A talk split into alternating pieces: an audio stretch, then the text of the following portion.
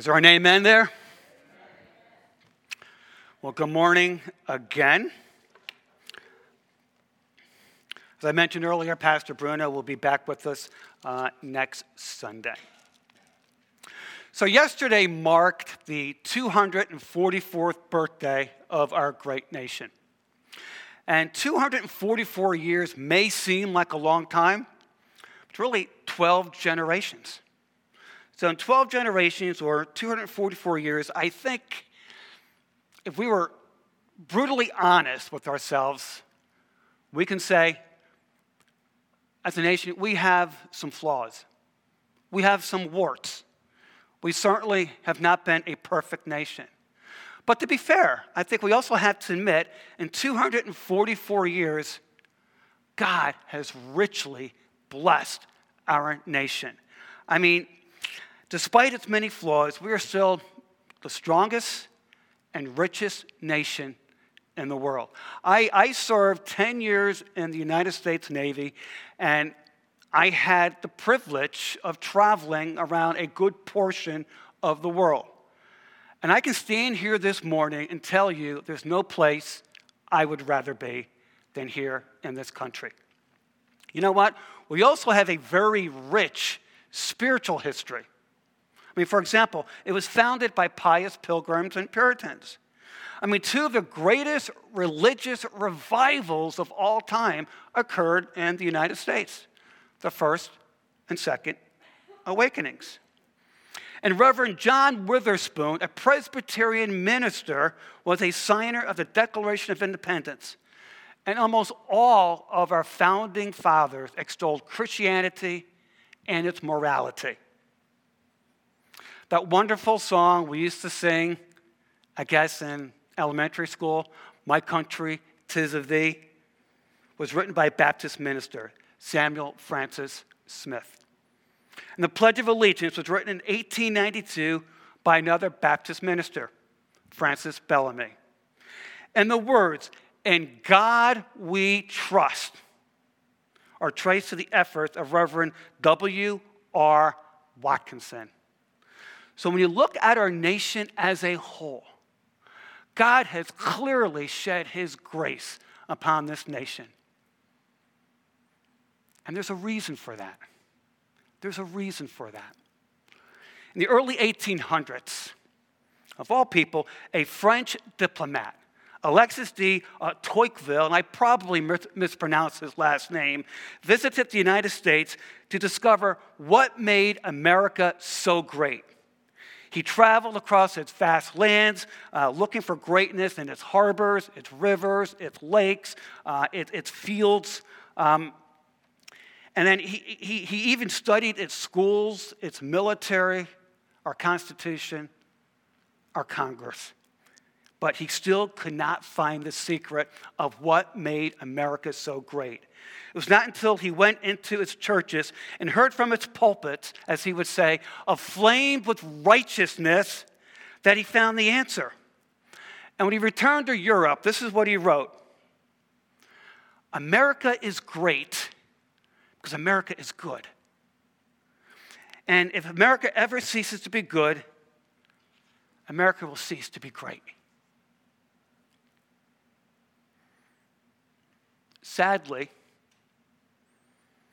in some ways, our country has ceased to be good. And in some ways, it ceases to lo- no longer be great. Why do I say that? We once stood for the Ten Commandments. But today, the Ten Commandments are mocked and are often illegal to even mention in public settings. When the founding fathers reached a deadlock in the Continental Congress and simply could not agree on a crucial point, oftentimes one member would get up out of his seat, kneel on the floor, and invite the rest of Congress to pray with him for wisdom. Today, prayer is illegal in our public schools. How can that be?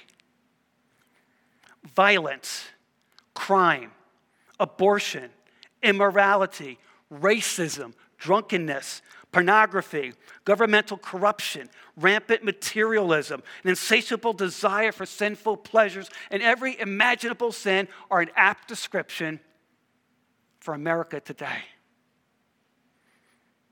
And yet, on every American coin or paper bill is the motto, In God we trust. In God we trust.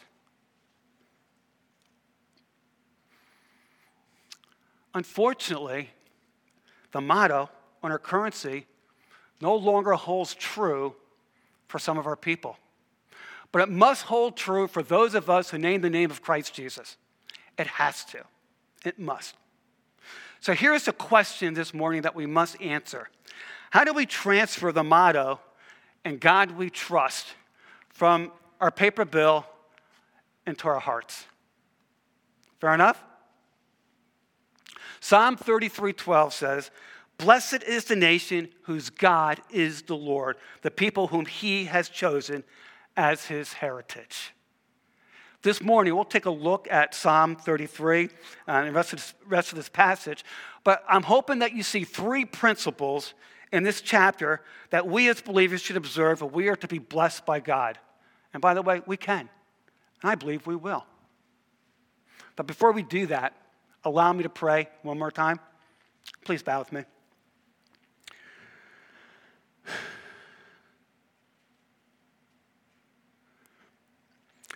Lord God, this pulpit is not mine, it's yours. So the voice and words should be as well. Let nothing, nothing here be said that does not begin with the gospel of your Son and end in life conforming to your will. Speak to me that I may speak for you. Speak through me that I may speak to those who want to hear your word. In Jesus' name I pray. Amen. We're going to look at Psalm 33, chapters 12 through 22. I'll have it um, here for you. Or you can follow along in, in, in, your, in your Bibles. Blessed is the nation whose God is the Lord, the people whom he has chosen as his heritage. The Lord looks down from heaven, he sees all the children of man. From where he sits enthroned, he looks out on all the inhabitants of the earth. He who fashions the hearts of them all and observe, observes all their deeds. The king is not saved by his great army. A warrior is not delivered by his great strength. The war horse is a false hope for salvation, and by its great might, it cannot rescue. Behold, the eye of the Lord is on those who fear him, on those who hope in his steadfast love that he may deliver their soul from death and keep them alive in famine. Our soul waits for the Lord. He is our help and our shield, for our heart is glad in him because we trust in his holy name. Let your steadfast love, O Lord, be upon, be upon us, even as we hope in you. I want you to see three principles from this passage of Scripture. And the first principle is we must have a reverence for God. We must. Verse 18 says, Behold, the eye of the Lord is on those who fear him. Now, the idea of fearing God in the Bible really encompasses two, two main ideas. Right? Uh, one is a fear of judgment for willful sin that we do not repent or forsake of. Right? The author of Hebrews oh, I'm sorry. Back up here.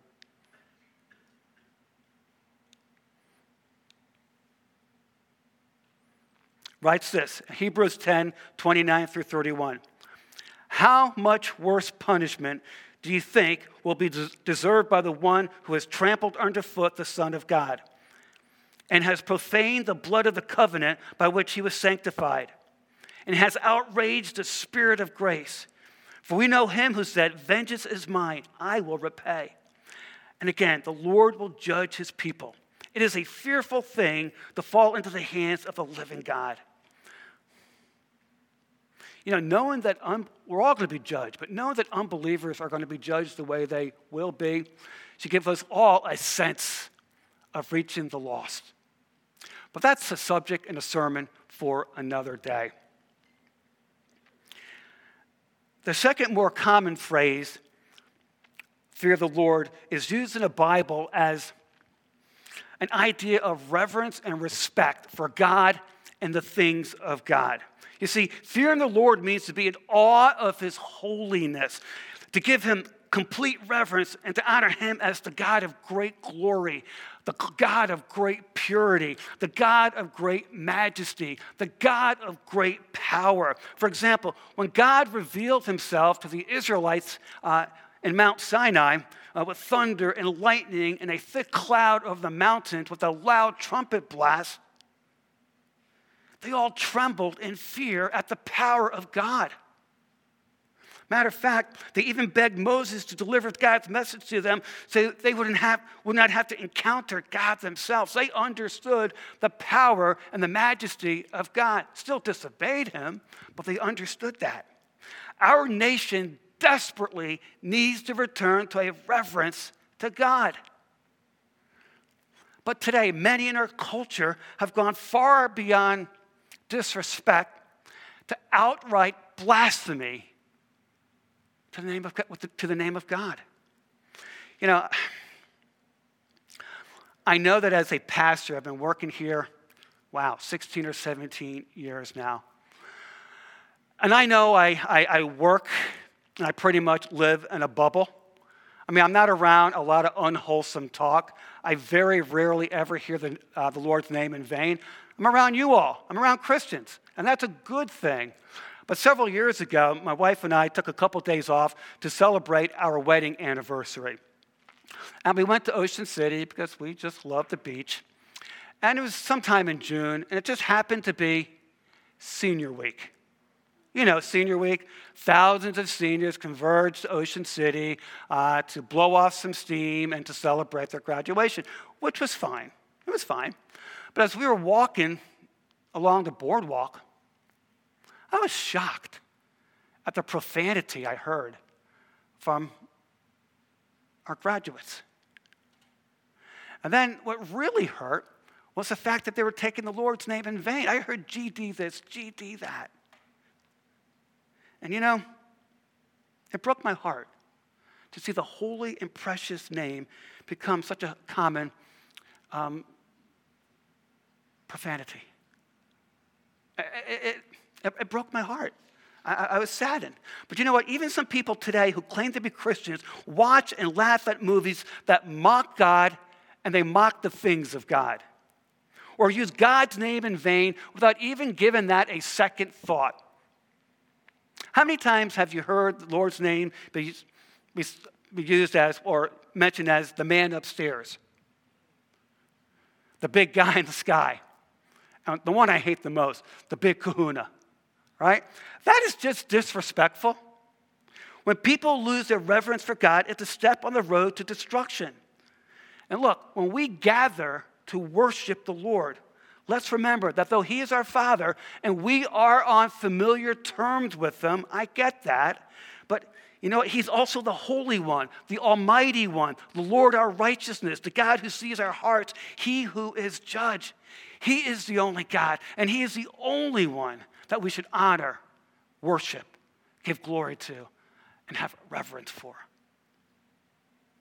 Listen, if reverence for the Lord ever returns to our nation, it has to start with the church. It has to start with us. Maybe the best place for it to start is when we gather to worship. But if this is the only time it happens, the only time we revere God, aren't we being a little hypocritical ourselves? May we have a reverence for God everywhere, in church and out of church. And by the way, the best way to do that is to live a godly life. But it has to start with us. A second principle I want to touch on uh, this morning to help us to internalize the motto, In God we trust, is we must have a dependence on God. Okay? We need to revere God, but we must have a dependence on God. Now, this idea is fleshed out in verses 30, uh, I'm sorry, 13 through 20, but it's summarized wonderfully in verse 21, which says, For our heart is glad in him. I love this because we trust in his holy name. I love that. If we, as a people of God in our nation, would learn to, de- uh, to depend upon the Lord instead of worldly things, then maybe verse 12 would apply to us again. Blessed is the nation whose God is the Lord. But let's take a look at how this idea of dependence on God just weaves its way through verses uh, 13 through 20. Verses 13 and 15 remind us that the Lord takes note of a country's regard for him. It says, The Lord looks down from heaven. He sees all the children of man from where he's, I'm sorry, uh, from where he sits enthroned, he looks out on all the inhabitants of the earth. He who fashions the hearts of them all and observes all their deeds. God is watching over the nations and the people of this earth. And he's weighing them in the balance. And listen, if God is their Lord, right, they will be blessed. If not, no matter how strong they are, how powerful they are, they will eventually face God's judgment. For centuries, listen, nations and people think that the source of their power is their military might. But verses 16 and 17 actually says something different. It says, The king is not saved by his great army, a warrior is not delivered by his great strength. The war horse is a false hope for salvation, and by its great might, it cannot rescue. Just do this for a moment. Substitute the words, these modern words for ancient terms. Let me just read this verse one more time by substituting modern words for ancient terms. There's no president prime minister, dictator that can be saved by a big army. It's not military strength that, that protects us. A tank or a weapon system is a vain thing for safety. That is what this verse is really saying. Now, please understand this. I am not suggesting we shouldn't have a strong military. I absolutely believe we should. But it does mean a military cannot save a country from God's destruction if there's not a reverence and a dependence on God.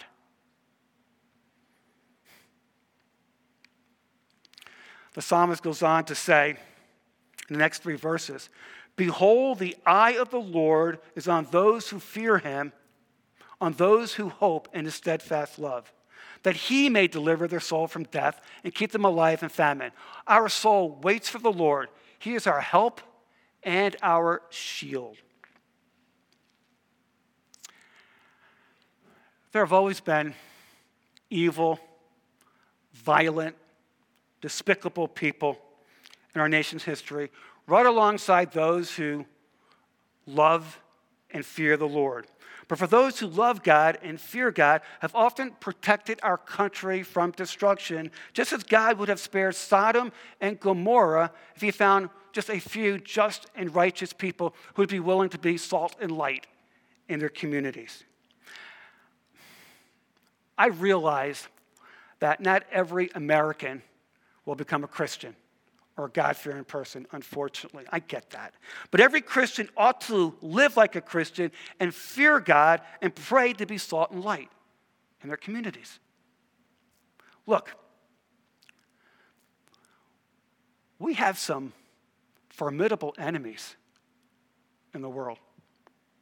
Some are external and some are internal. And look, our external enemies, again, are very, very formidable. I mean, the war on terror continues.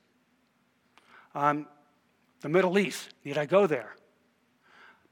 Russia, China, North Korea are hotspots, and that list can go on and on and on. But unfortunately, I think our internal enemies are more dangerous. The US, the US is number one in the world in violent crime. Divorce, teen pregnancies, abortion, and illegal drug use. Character and morality are no longer valued or nurtured as they once were in the past. It appears that the most important value in our society is fun and pleasure. And look, I do not believe the answer is in more education. I believe in education, right? But nor do I believe it's in more government spending or greater investment in science or technology or even psychology. These will not save America nor give us the values and characters needed to keep us safe for years to come. They won't. These will not restore our morality, which our forefathers all claimed was the bedrock for a free society. So, what is the answer?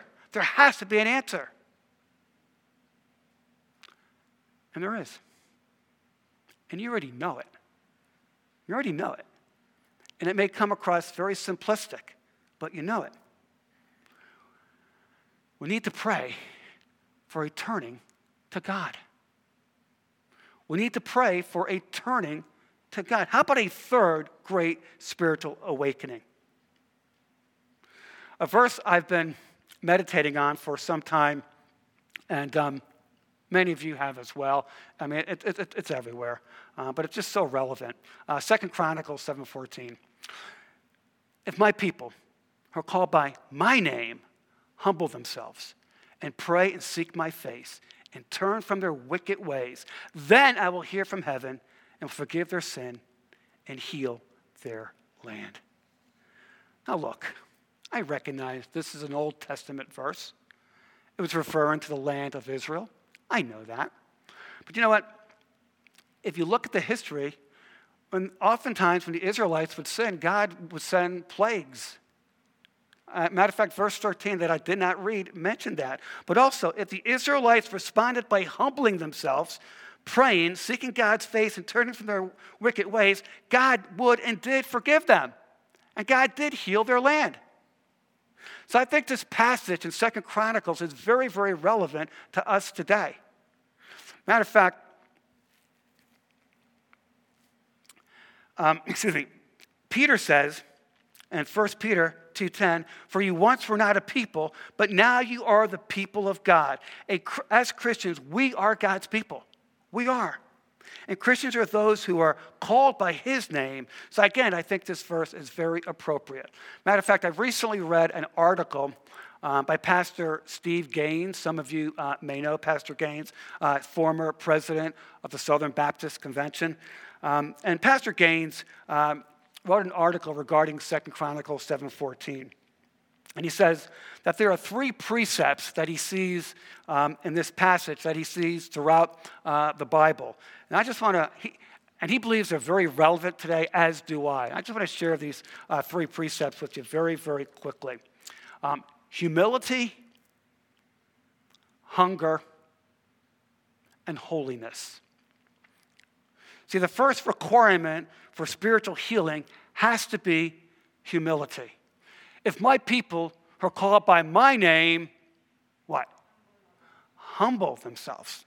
Right? Humility is often characterized by genuine gratitude and a lack of arrogance, a modest view of oneself. However, the biblical definition just goes a little bit beyond that Right? It says this humility is a critical and continuous emphasis of godliness in the Bible as we're called to be humble followers of Christ Jesus and trust in the wisdom and salvation of God. Just remember this humility is always becoming and a child of God. Always. It has to start there.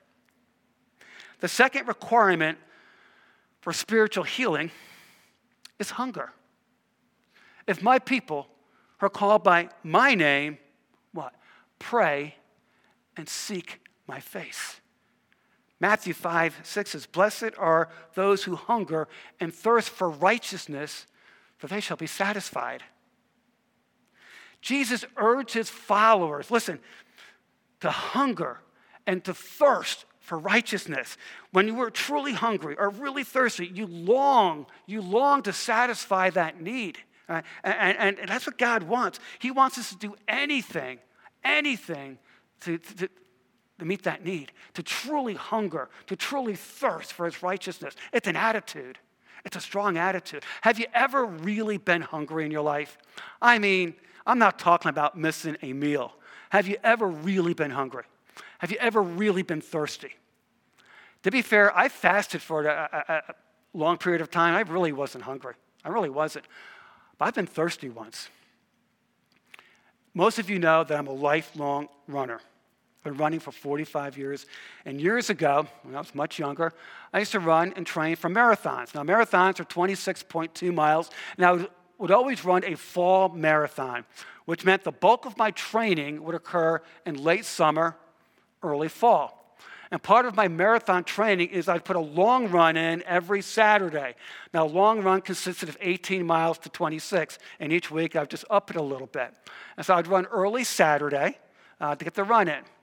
Now, this was back in the day, and I would chart my course to make sure if there were convenience stores along the way so I could stop by and get some water or Gatorade. And so I'd always carry money with me. Well, one Saturday, I took off feeling really good. It was warm, but feeling really good. I just bypassed the first convenience store. First mistake. Feeling good. Get to the second convenience store, and I'm about 12 miles out, which means I need to run another 12 miles to get home. I walk into the store, and I realize I left my money on the dresser. This is before cell phones. All right? I had 12 miles to get home. It was really hot at that point upper 80s, humid. Now, if I was really, really smart, and obviously I'm not, I would have begged the store clerk to give me a bottle of water and I would have come back to pay him. But I decided to run back home. I was about five miles from home and I stopped sweating. That's not a good sign, right? And then I was getting dizzy and my eyesight was gone. I was thirsty like I've never been thirsty before. And you know what? I would have done anything for water, and I did. I ran across the street into somebody's front yard, turned their outside water spigot on, and drank from it. I didn't knock on the door. I really didn't care at that point. You know, I had to get water. The point being, I thirsted and I need and I did anything for that. And I would have done anything, I guess within reason. This is what God wants. He wants us to thirst and to hunger for righteousness and the things of God. To really go after it. It's an attitude. It is. Now, the final requirement for spiritual healing is holiness. If my people who are called by my name turn from their wicked ways, holiness comes by the means of repenting from sin. And we know what repentance is it means to confess your sin and to turn away from sin. Trust me, that will lead to true holiness when you can humble yourself examine yourself and deal with yourself. These three emphases in Second Chronicles 7:14, humility, hunger, and holiness are obviously much needed with among Christians today. And just because this passage was not written to America, it doesn't mean that we Christians in America cannot benefit from its precepts. We all know 1 Timothy 3 6. All scripture is inspired by God and is profitable for teaching, for reproof, for correction, for training in righteousness. All scripture. My desire this morning was to share a message of hope and encouragement. And I know what some of you are thinking, all right, Dennis, when does that start? Right? I, I, I get that. But you know, Second Chronicles 7:14 is that passage. To me, it's a passage of hope. It's a passage of encouragement. Because I believe God's the same yesterday, today, and tomorrow. I really do. And I believe if we, God's people, we do these three things to, to humble ourselves before the Lord, to hunger for his righteousness, and to seek holiness through repentance of sin, I truly, truly believe God will bless our nation. I believe that. I believe that. I hope you do as well. I believe that. It's not too late. The last principle I want to share with you is found in uh, verses 18 and 22. 18 says, Behold, the eye of the Lord is on those who fear him, on those who hope in his steadfast love. And 22 says, Let your steadfast love, O Lord, be upon us, even as we hope in you. The psalmist is saying that we should cast ourselves on the unfailing love of God. You know, I, I think many of our problems we're facing as a nation is a lack of hope. It's a lack of hope. Can I tell you, I was really encouraged this week, Independence weekend, just driving around, just seeing red, red white, and blue. I mean, I don't know, it's just, it's been a hope. It's been hope. And I, it's just been very, very encouraging. You know?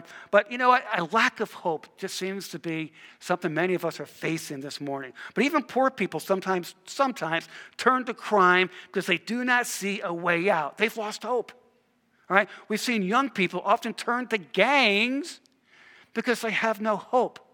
And how sad that some of our young people turn to gangs because they feel loved by the gangs. They have a sense of community because they have no hope in the world. Depressed people turn to drugs, alcohol, and suicide because they have no hope. But the Word of God is hope. The Bible is a book of hope. It is. The psalmist writes, Why are you cast down, O my soul? And why are you in turmoil within me? Hope in God, for I shall again praise him, my salvation, my God. We have to be hopeful people because we are Christians. We need to hope in the Lord, and hope is in his unfailing love. And it's, listen, it is through prayer and his word where we find that hope. Prayer is such a powerful, powerful tool that we need to utilize more. During the uh, dark days of the American Revolution, where the Continental Army had experienced several setbacks. A farmer who lived near the battlefield approached Washington's camp without being seen or heard. That's a little frightening right there. Suddenly, his ears caught an earnest voice raise an agonizing prayer. Coming nearer, he saw it was the great General George Washington himself, down on his knees in the snow, his cheeks wet with tears. He was asking God for assistance and guidance. The farmer crept away and returned home. He said to his family, It's going to be all right. We're going to win this war. His wife said, Well, what makes you think so? Well, said the farmer, I heard General Washington pray out in the woods today. Such a fervent prayer I have never heard.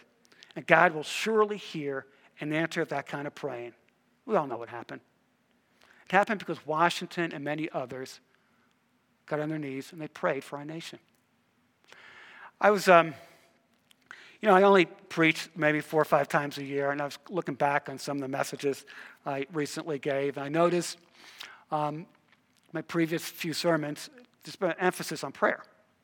Because God's been working on my heart as it relates to prayer. Um, little quick story. Um, some of you know, got neighbors here. We're building a house, a new house down in Golden Beach. My wife and I are the ultimate planners. So last year, um, we planned to put our current house on the market March 17th. I mean, we actually picked a date. and we worked all winter get the house ready, put the house on the market. COVID 19 right? House went on the market. A few days later, we're in shelter in place. What a couple showings. Now, both Kathy and I were praying separately, and we were praying for God's timing, right? That's a fair prayer. Lord, your timing. But we were really becoming anxious. I said, Kathy, are you praying? Yeah, I'm praying. Dennis, are you praying? Yeah, I'm praying. Well, we're still anxious. It was, we went through March, April, early May, and we had a couple showings. And we are just really getting discouraged. And we had people praying for us. And finally, I said, Kathy, we need to pray together. Now, I'm, to, I'm being transparent here. Been married for 38 years, been a Christian for a long time. I've prayed with my wife, but I've never prayed consistently with her. So, sometime in May, early May, we started praying every morning together. Yes, our motive was to sell the house, all right? I'll be honest. But we started praying for a lot of things our nation, our community, uh, our family, and of course, the house. And again, we said, Lord, your timing, you know, and, and we would have to normally confess our anxiousness to the Lord. But you know what? We, we kept praying. But we also prayed for wisdom as it related to the selling of the house. First, second day of June, the Lord just revealed you need to lower the price. All right? And we did. And boom, we got a showing two days later. All right, it was on a Thursday. Kathy says, Hey, we've got a showing for Friday. I said, Fantastic. Woke up Friday morning, and that showing canceled. We're, like, we're just dejected. But we prayed. And I said, You know what? We need to step out in faith.